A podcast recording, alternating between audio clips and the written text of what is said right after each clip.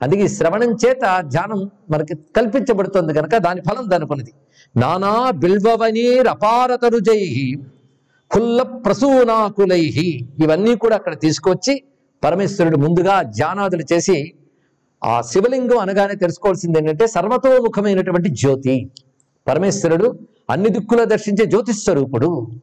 అందుకే శివలింగం నాలుగు దిశలు చూస్తూ ఊర్ధ్వ దిశను కూడా దర్శిస్తుంటుంది ఐదు వైపులా దర్శించేటప్పుడు ఐదు ముఖాలు చెప్పబడుతుంటాయి. అవి సద్యోజాత వామదేవ అఘోర తత్పురుష ఈశాన. వీళ్ళని పంచబ్రహ్మలు అంటారు. ఈ పంచబ్రహ్మలు శివుడు ధరించిన పంచబ్రహ్మ రూపములే. ఇప్పుడు తానే ఒక్కొక్క ముఖాన్ని వర్ణిస్తున్నాడు పరమేశ్వరుడు. ప్రాళేయాచల మిందు కుందధవళం గోక్షీరఫేన ప్రభం.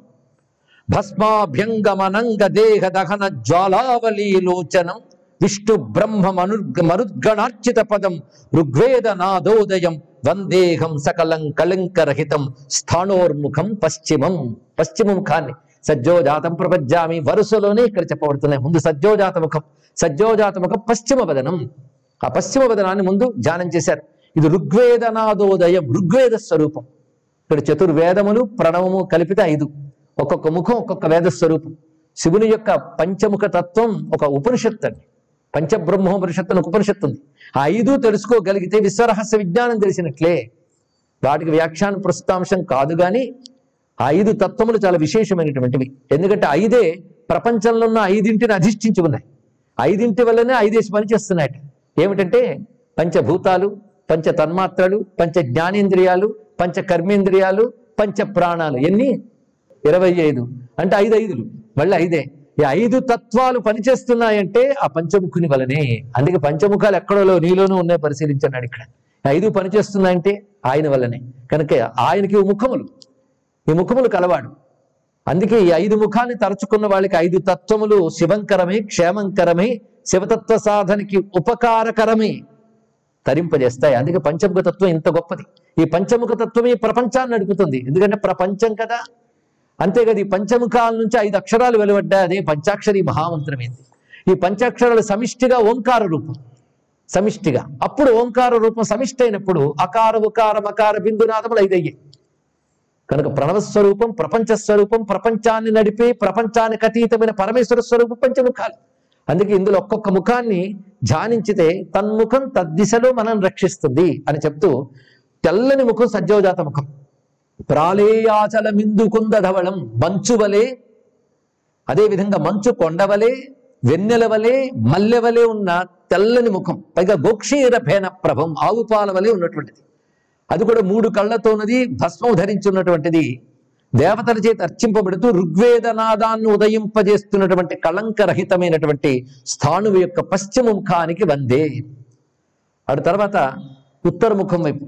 గౌరం కుంకుమ పంకిలం సుతిలకం వ్యాపాండు గండ స్థలం భూవిక్షేప కటాక్ష వీక్షణల తత్ సంస్రస్త కర్ణోత్పలం స్నిగ్ధం బింబఫలాదరం ప్రహసితం నీలాలకాలం కృతం వందే యాజుషవేద ఘోషజనకం వక్త్రం హరస్యోత్తరం.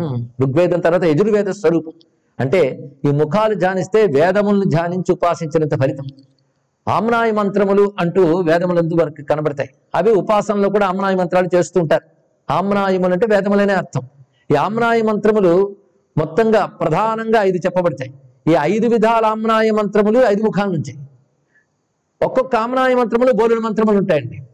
అవి మనకు పశ్చిమామ్నాయం ఉత్తరామ్నాయం దక్షిణామ్నాయం పూర్వామ్నాయం ఊర్ధ్వామ్నాయం. ఇంకా అనుత్తరామ్నాయాదులు ఉన్నాయి. సర్వముఖాతీతమైన తత్వం. ఇవన్నీ పరమేశ్వరుడి నుంచి వచ్చాయి. కనుక సృష్టిలో అన్ని విద్యలు అక్కడి నుంచి వచ్చాయి? మీరు అష్టాక్షరమనేయండి పంచాక్షరమనేయండి ఏ దేవతా విద్య అయినా ఆమ్రాయముల నుంచి వచ్చినవి. మరి సర్వామ్రాయ మంత్రములు శివుని నుంచే వచ్చాయి. అదే మంత్రములు శివుని నుంచి వచ్చాయి అక్షరాలు శివుని నుంచి వచ్చాయి స్వరాలు శివుని నుంచి వచ్చాయి. అదే త్యాగేజీ కూడా సజ్జోచాదాది పంచవక్త్రజ సరిగమ పదని వరసప్తస్వర విద్యాలోలం విదలిత కాలం విమల హృదయ త్యాగరాజపాలం అంటూ ఆ పంచముఖుని కీర్తించారు.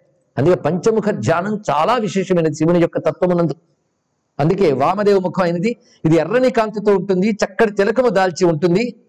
పైగా తన యొక్క కటాక్షములతో లోకాన్ని రక్షిస్తూ ఉన్నటువంటి వాడు. దివ్యమైనటువంటి కర్ణోత్పలం అంటే నల్ల కలుగులు చెవుల నుంచి వేలాడుతున్నటువంటి వాడు ఎర్రని పెదవులతో చిరునవ్వు నవ్వుతున్నటువంటి వాడు నల్లని కురులు కలిగినటువంటి వామదేవునికి నమస్కారము. ఆ తర్వాత తత్పురుష ముఖాన్ని వర్ణిస్తున్నారు. సంవర్తాగ్ని తటి ప్రదీప్త కనక ప్రస్పర్ధి తేజోరుణం గంభీరధ్వని సామవేద జనకం తామ్రాధరం సుందరం అర్ధేందుద్యుతిలోల పింగళ జటాభార ప్రబద్ధోరగం వందే సిద్ధసురాసురేంద్రనమితం పూర్వం ముఖం శూలిన. స్వామి యొక్క తూర్పు వైపు ఉన్నటువంటి వదనం తత్పురుష వదనం. ఇది అగ్నిజ్వాలనతో సమానమైనటువంటి అరుణకాంతులతో ప్రకాశిస్తుంటుంది. గంభీరమైనటువంటి సామవేదాన్ని ధ్వనింపజేసినది. సుందరమైన ఆ వదనం చంద్రశేఖరమై ప్రకాశిస్తున్నది. సిద్ధులు దేవతలు అందరూ నమస్కరించేటువంటి మందస్మితంతో కూడిన తత్పురుష ముఖానికి నమస్కారము. ఆ తర్వాత దక్షిణ ముఖం అఘోర ముఖం ఇది. దాన్ని నమస్కరిస్తున్నారు. కాల భ్రభ్రమరంజన జ్యుతి నిభం వ్యావృత్త పింగేక్షణం కర్ణోద్భాసిత భోగి మస్తక మణి ప్రో ప్రోద్భిన్న దంష్ట్రాంకురం సర్పప్రోత కపాల సుక్తిక సుక్తి శకలం వ్యాకీర్ణమాశేఖరం వందే దక్షిణమీశ్వరస్య వదనం చాధర్వనాదోదయం. సాధారణంగా మహాన్యాసంలో ఈ శ్లోకాలే తీసుకొచ్చి పెట్టారండి. ప్రాథమంలో చాలా మందికి తెలిసి ఉండొచ్చు. అయితే అందులో కించిత్ భేదాలు ఉన్నాయి పాఠాంతరాల్లో. ఇందులో అధర్వనాదోదయం అనే మాట ఇందులో కనబడుతుంది. అంటే అధర్వ వేదానికి మూలమైనటువంటిది అఘోర వదనం ఈ అఘోర వదనం చాలా విశేషమైనది దక్షిణ దిశ. రుద్రయత్తే దక్షిణం ముఖం తేన మాం పాహి నిత్యం అంటూ ఉపనిషత్ మంత్రం కూడా శ్వేతాశ్వతరంలో మనకు కనబడుతుంది. ఆ దక్షిణ ముఖం చాలా విశేషం. అది అఘోరం. అఘోరం అంటే శాంతం అని అర్థం అండి. ఘోరము కానిది అఘోరం. అలాంటి అఘోరవదన ధ్యానం వల్ల సర్వము మనకు అఘోరం అవుతుంది. అలాంటి దివ్యమైన అఘోరవదనం అది అథర్వ వేదనాదాన్ని పలికిస్తున్నటువంటిది అది కూడా మూడు కన్నులతో ప్రకాశిస్తూ ఉన్నటువంటిది. కాలాభ్రభ్రమరాంజన జ్యోతిభము నల్లని కాంతులతో ఇంద్రనీల కాంతులతో ప్రకాశిస్తూ ఉంటుంది ఆ వదనం. ఆడ తర్వాత వదనం చెప్తున్నారు ఈ వదనం మీరు జాగ్రత్తగా వింటే సంస్కృతం తెలిసిన వాళ్ళు చాలా మంది ఉన్నారు. కన్ను ముక్కు చెవుల వర్ణన ఉండదండి. అది ఆశ్చర్యం. వ్యక్తావ్యక్త నిరూపితంచ పరమం శుద్ధాంశ సత్వాధికం తస్మాదుత్తర కొన్ని చోట్ల తస్మాదుత్తమ తత్వం ఉంది.